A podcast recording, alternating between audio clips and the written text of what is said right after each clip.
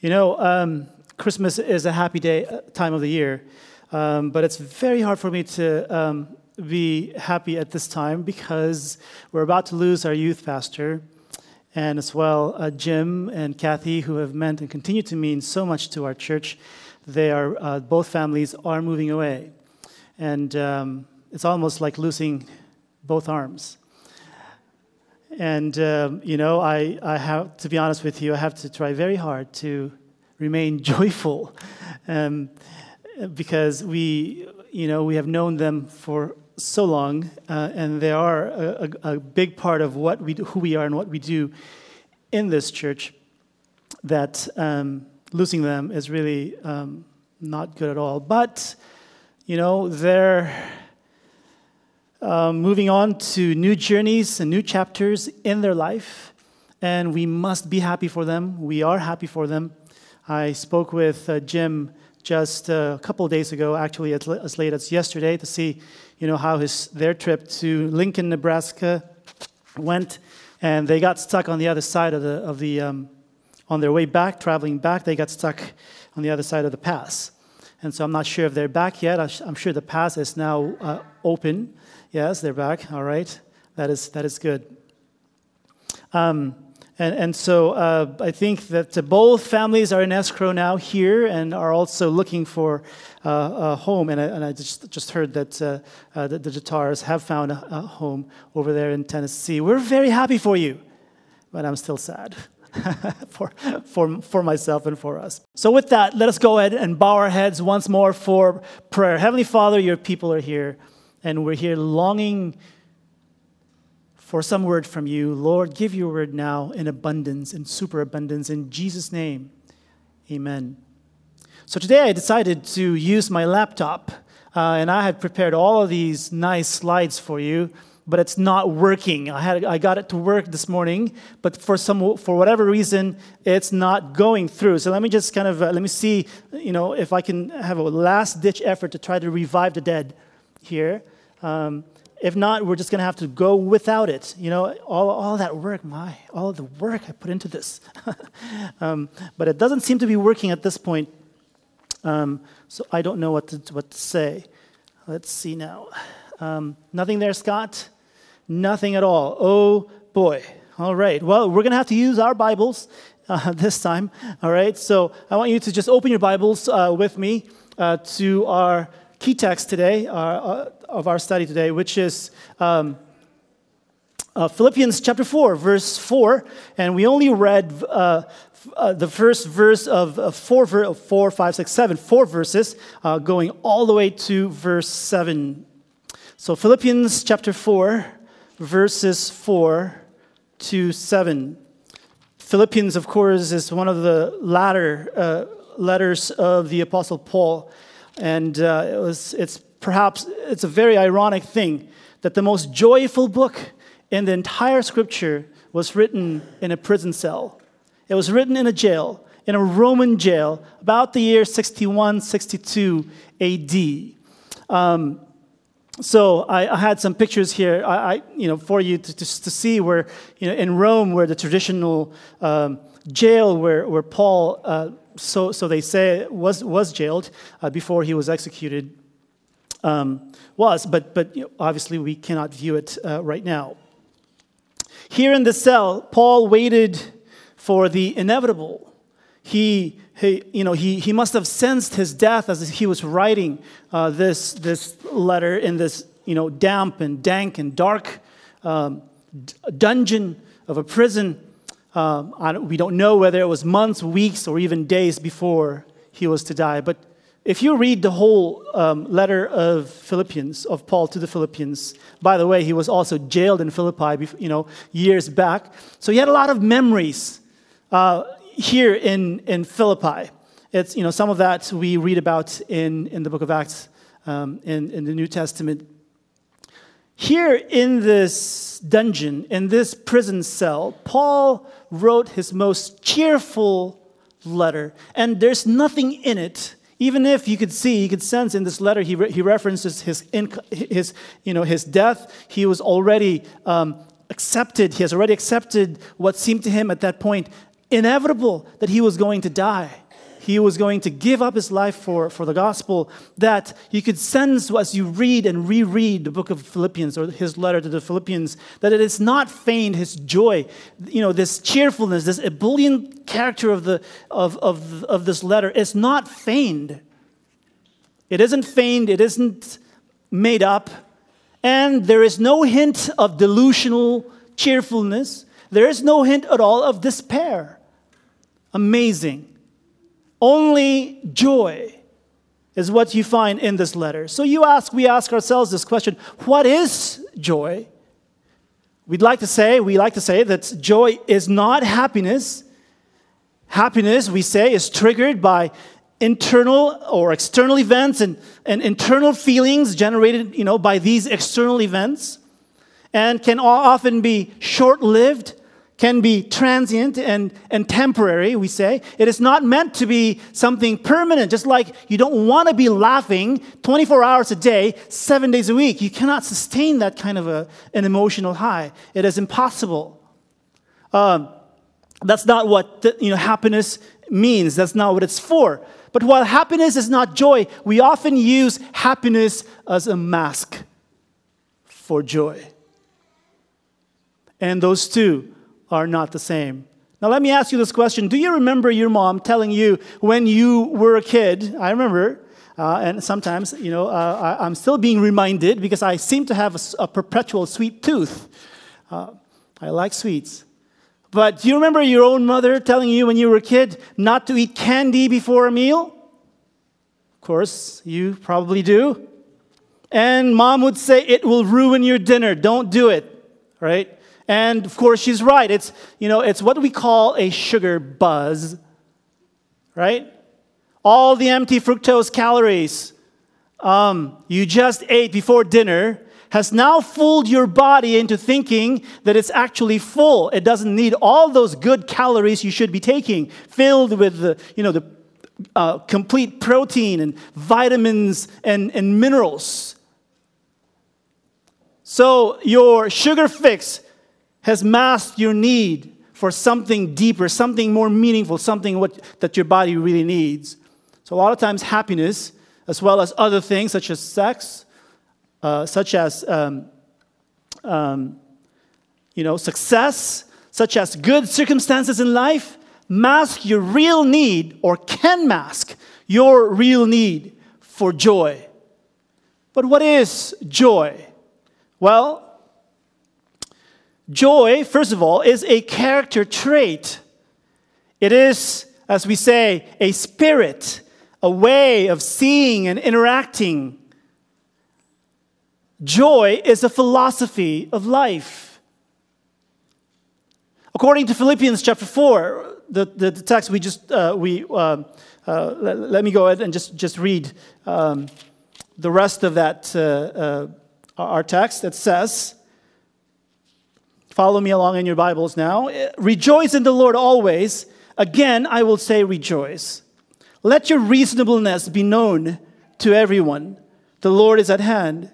Do not be anxious about anything, but in everything by prayer and supplication with thanksgiving, let your requests be made known to God. And the peace of God, which surpasses all understanding, will guard your hearts and your minds in Christ Jesus. There it is. Um, and here we find, you know, as, as we, we're going to unpack in just a few uh, minutes here, that joy contains really three basic things. It contains, according to scripture, according to this, uh, this scripture here, joy contains three basic things. I want you to, if you have a pen or and paper in front of you, uh, just go ahead and write it down. All right, I, I had it all uh, project, uh, you know, already there for projection, but it's not working today. So um, all right, so we're going to have to go uh, without it. So, three key dispositions of joy. The first one is this a disposition of kindness towards others. That's the first one.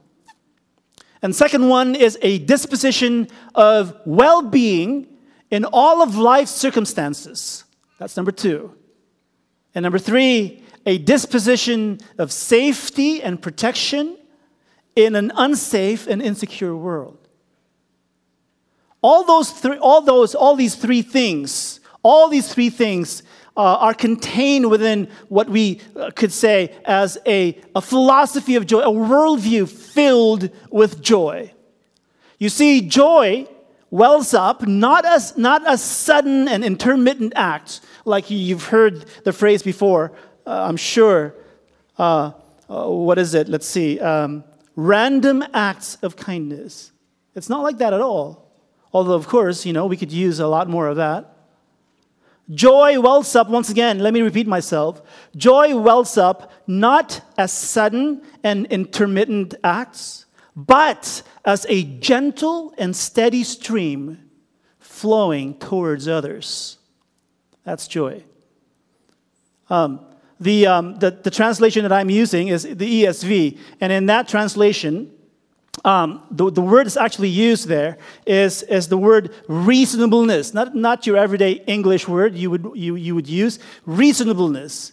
Um, it actually means a lot more than just you know being a reasonable person. Um, it, it, you know this word uh, is, is contains a lot more deeper meaning uh, in it. All right, it means a person who has developed a kind, gentle, generous, and a yielding spirit. That's what it means. Someone who does not see the need to always insist that his or her rights must be respected and someone who does not act as if he has a chip on his shoulder. Or someone who moderates his or her own actions in pursuit of a higher and nobler goal beyond self. So, that is a, a very key component of this philosophy of joy a spirit of kindness, a spirit of gentleness, a spirit of generosity, a yielding spirit, not a doormat, but someone who doesn't feel the need to always assert his right when it is violated or seems to him to be violated. Reasonableness is no less than grace understood deep in the soul, lodged deep in the soul, and put into gentle, kind, and generous action. In other words, it's, it's, something, it's grace that is, that, that, that is permeated the inside of a person, that is welling up into acts of kindness, not because the person is pretending, but because that's who the person has become. A gentle person, a person who has a yielding spirit, a yielding disposition gentle, kind, and generous towards others. And um, to illustrate this, I read a story not too long ago, uh, Billy Graham's story. When I was in seminary, I had a privilege of actually, um, I had the privilege of, of becoming part of a Billy Graham crusade as my seminary, all the seminarians went and we all helped out in some little ways and, and that huge crusade, it was at that time, it was held at the Jack Murphy Stadium. And we were all there for several nights, and, and we tried to help as, as much as we could. And there he was, this great man, Billy Graham, preaching every night, such simple, powerful message with that booming voice, southern accent, and everything. So beautiful. Uh, um, the story was told of Billy Graham, and it was told by his own daughter, Anne.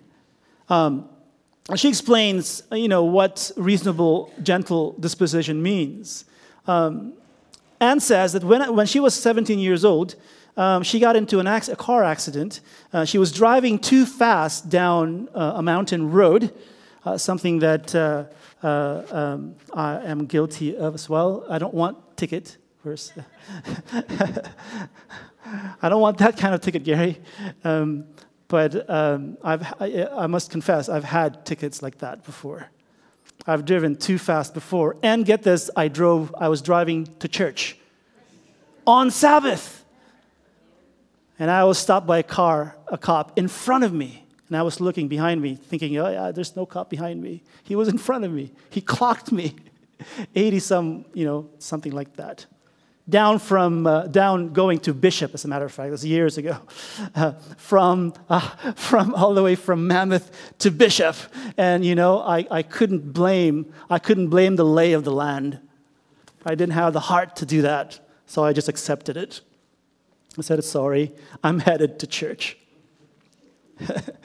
so when Anne was 11, uh, 17 years old, she, she got into a, an auto accident and she was driving too fast down that mountain road where, where they lived. And she smashed into her neighbor's car, Mrs. Pickering's car, wrecking her car and damaging Mrs. Pickering's car extensively. And so she came home and, and she said she, she was so afraid she avoided her dad. But her dad seemed to keep running into her. Um, and so she tried to avoid him all day. Then she finally ran into him in the kitchen and she couldn't escape him anymore. And, and Anne froze, she says, and, and she ran all, you know, what, she froze for what seemed to her like forever, she says. And, and then finally, you know, she came around and she ran to her dad and threw her arms around her neck and started sobbing on his shoulder.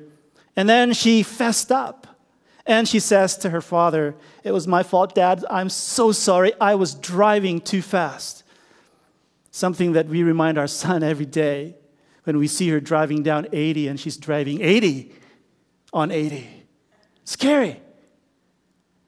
And Anne remembers four things that her dad said to her, and it stuck to her all these years.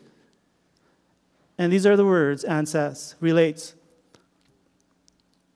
Billy Graham said, Anne, I knew all along about your wreck.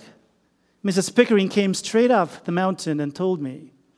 And I was just waiting for you to come and tell me yourself. That's why he was running into his dad. She was running into her dad because he was doing it, probably. He was, he was trying to angle. And then he said, I love you. That's the second thing he said. And the third thing he said was, We can fix your car. And the fourth thing he said was, You are going to be a better driver because of this. Such kind words, such gentle disposition. It's not something that just, you know, just, you know, gushes out immediately and then just disappears. The idea is it is it's, it's, it's, it's, it's a steady streaming flow of kindness coming from the heart to the hands, to the feet, to the mouth, towards others. That is joy. But joy is not only that, joy is also, and I want you to write this thing down if you can, joy is a deep, that's the second, this is the second point, joy is a deep and abiding sense that our well being, our, your well being, comes from a better place than your circumstances. Anxiety gives way to joy when we realize that our sense of well being is not tied to our circumstances. And often we want it, we desire it. It's so much better to tie it to our circumstances. Why? Because sometimes it just feels so good to feel crappy about things. To massage that, those hurt feelings let it fester for a little bit, for a while, and to not let go. But, but joy is not like that because joy is not an emotional high or an emotional low. It is a deep and abiding sense, a spirit of, that, that, that says to you that you, all is well, even if all is not well. Because there's a far better place, a far better place where your, well, your sense of well being comes from. And that place is not the circumstances you find yourself in in life. Anxiety, according to our text, anxiety gives way to joy when we realize that our sense of well being is not tied to our circumstances, it is tied to God. So the Bible teaches us to shift our focus. Shift our focus away from this not no, i'm not saying here the scripture's not saying to deny to sweep things under the rug. No. It's just a, it's just a matter of shifting your focus.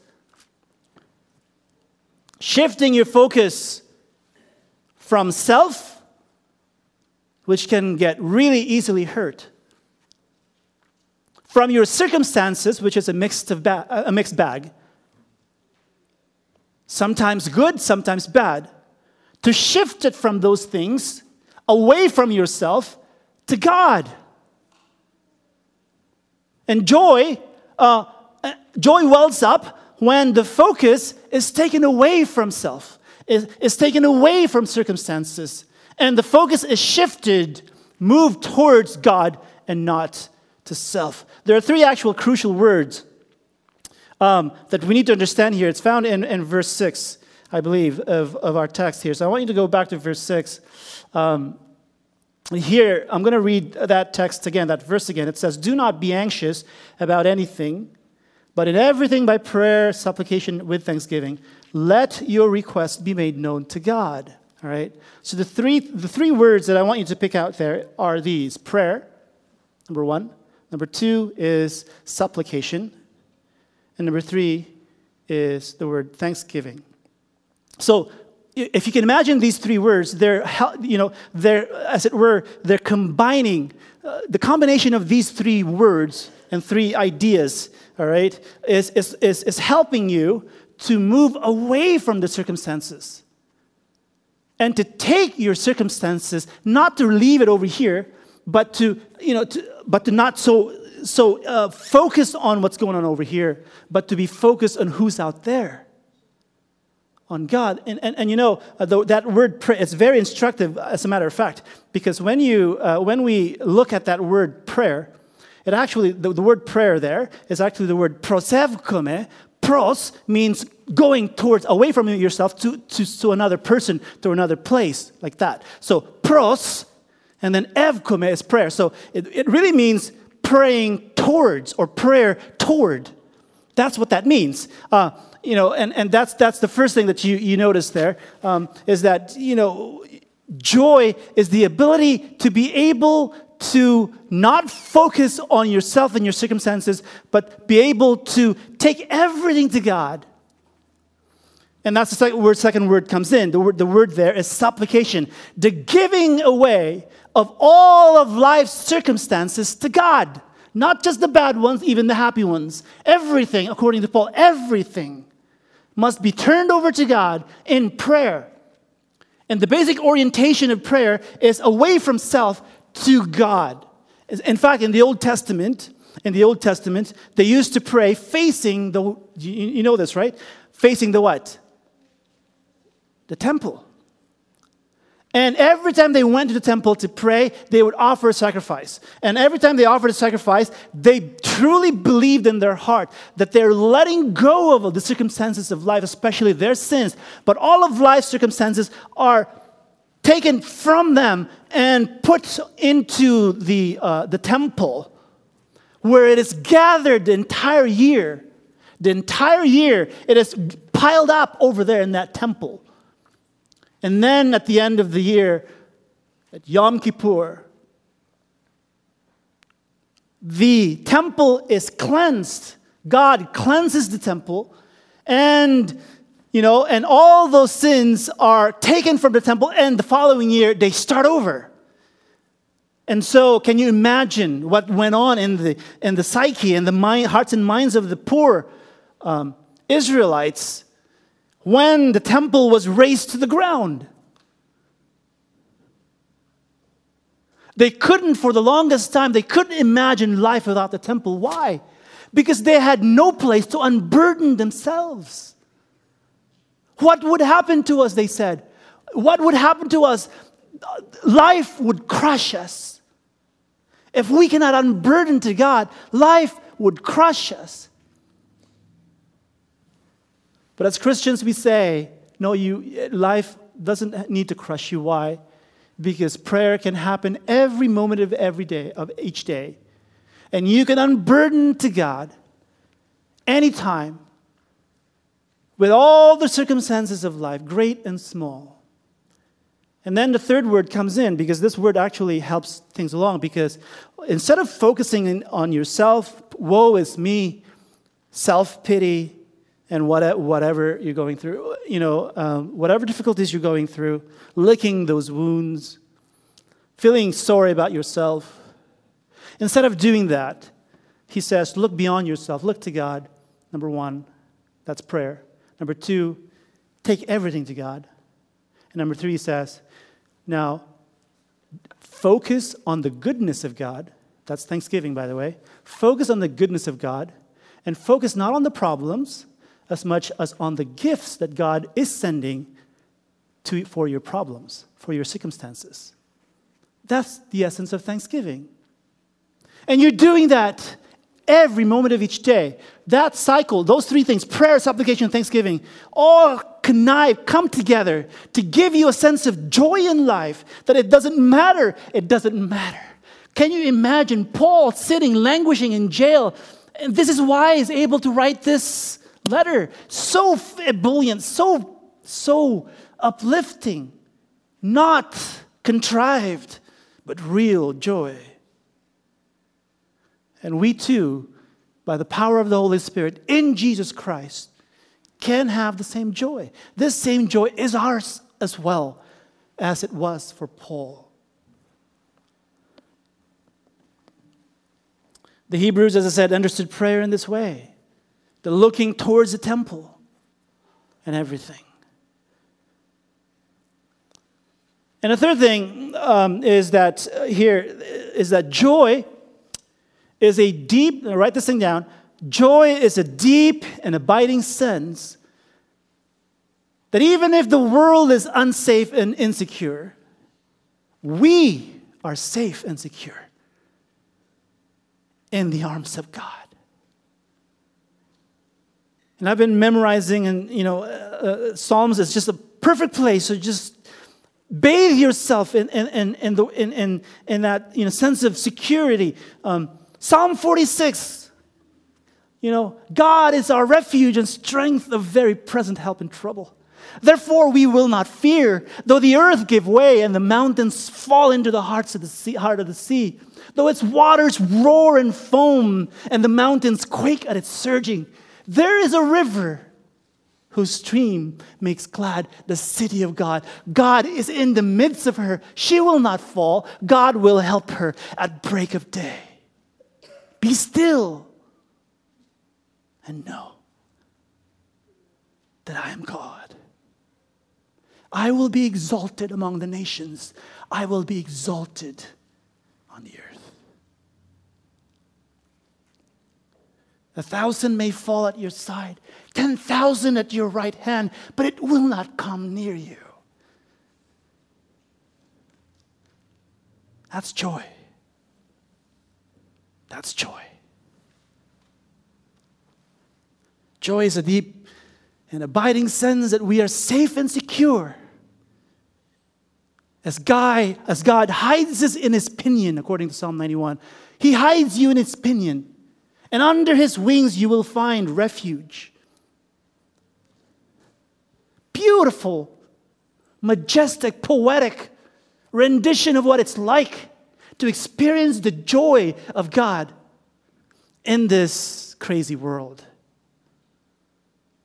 The absence of fear in this fearful world.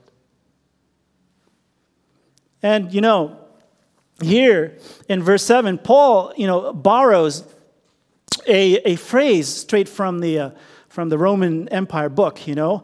Uh, the peace of God, he says, the peace of God will guard your heart and your minds. And mind you, this is not as a result of what you did the first two steps. I used to think that. If you just pray hard enough, yeah, we've heard that before. If you just do that more, then God will give you his peace. Wrong. I want you to note that. That is wrong. That's wrong headed theology. Why? Because the peace of God exists whether or not you experience it. That's the point. The, the, the, peace of God is a current state of affairs in this world that exists in much different, it's, it's, it's a much different way than the peace of Rome existed in those days. Um, you know, as you know, the peace of Rome was enforced. The peace of Rome or the peace of Caesar was guarded and protected and enforced by her ruthless legions um, um, and, and brutally subjugating peoples and nations to submit to her will. That is the peace of Rome. We are not after that kind of peace, according to Paul. We're after that peace of God, and that peace of God already exists whether you experience it or not. It is a current state, state of, of affairs made possible by the, de- by, the, by the birth of Jesus Christ as Christmas, by his death, and by his resurrection from the dead.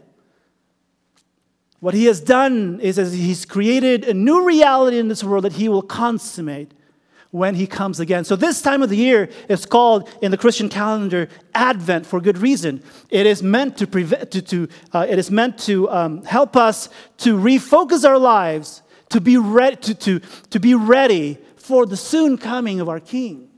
He's already come once, he's coming again.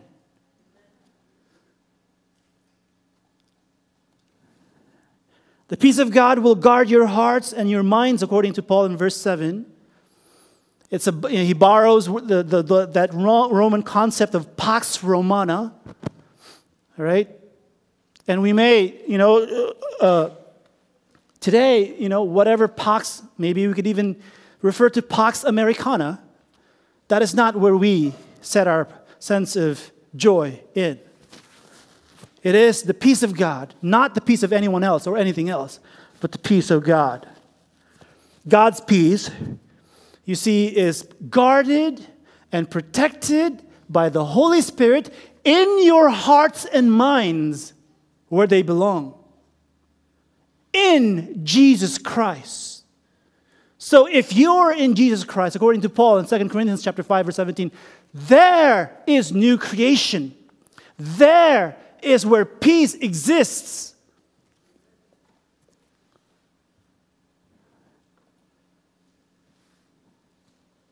guarded and protected by God's own legions of angels and by the Holy Spirit Himself, and based in the life, the death, and the resurrection of Jesus Christ. He will guard you to the day you die. And that sense of security and protection will carry you through life's deepest valleys, through life's darkest shadows, and it will also protect your hearts and minds in life's highest peaks. It doesn't matter because that peace exists independent of our experience. It is already there in Jesus Christ. So let us not settle for any sugar fixes. Shallow, temporary, ephemeral, fleeting. They will make us happy only for a little bit, but then they wear off. Would you want something that wears off? Have something that doesn't. A Wall Street Journal article titled, Even for the Very Rich, More Money Brings Happiness can I repeat that? It doesn't, it doesn't seem like it's right. Even, yeah, it is. Even for the very rich, more money brings happiness. Um, written by Grant Donnelly and Michael Norton in 2017, December 7, 2017. Um, this article uh, references a research conducted by two no- Nobel laureates on whether millionaires can extract more happiness from their wealth. What a, what a study. What about those of us that aren't millionaire? We must be really living miserable lives. Um, so the, the, what they tried to determine was is a filthy rich millionaire incrementally, in, that's the, and that's the key, incrementally happier than a small time millionaire? Mean, one, two, three millions. And the incremental value they use is $25,000. That's, you know, increments of $25,000. Um, and they got a large sampling. This is a lot of millionaires around. 4,000, that's a huge sampling. That's, that, you know, whatever results came out of this would be, you know, if, if, if the uh, process was done right, then this is a pretty good study. If 4,000, where, where do you get 4,000 millionaires? Do we, have, do we have one here? Please send us one here, Lord. So, the, you know, the, the incremental value is $25,000. Um, so they went to work with that sample size and the questionnaire and whatever, what have you.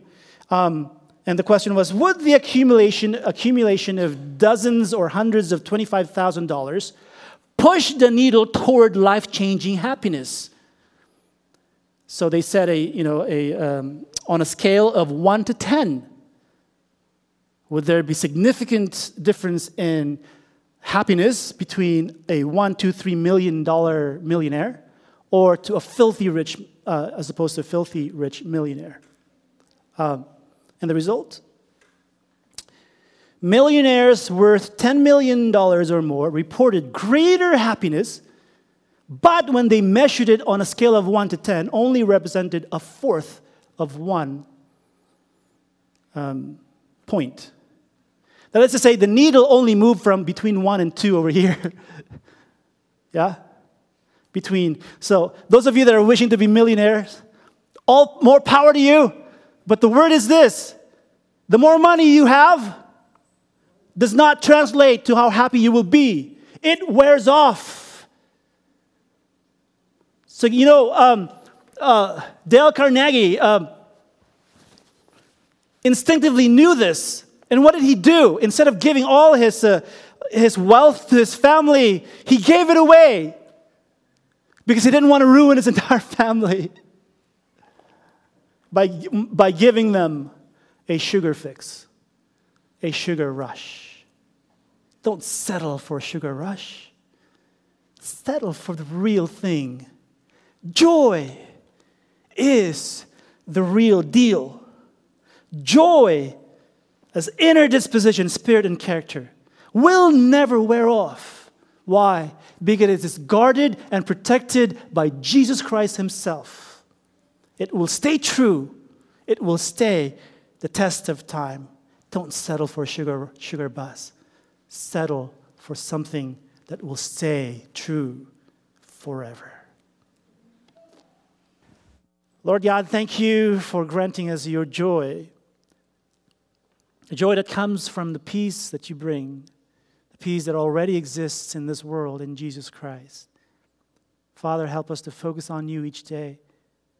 Take our life circumstances, all of our life circumstances to you, and focus on your goodness to all of us. And transform us from within, making us truly joyful Christians, not just this time of the year, but all the time.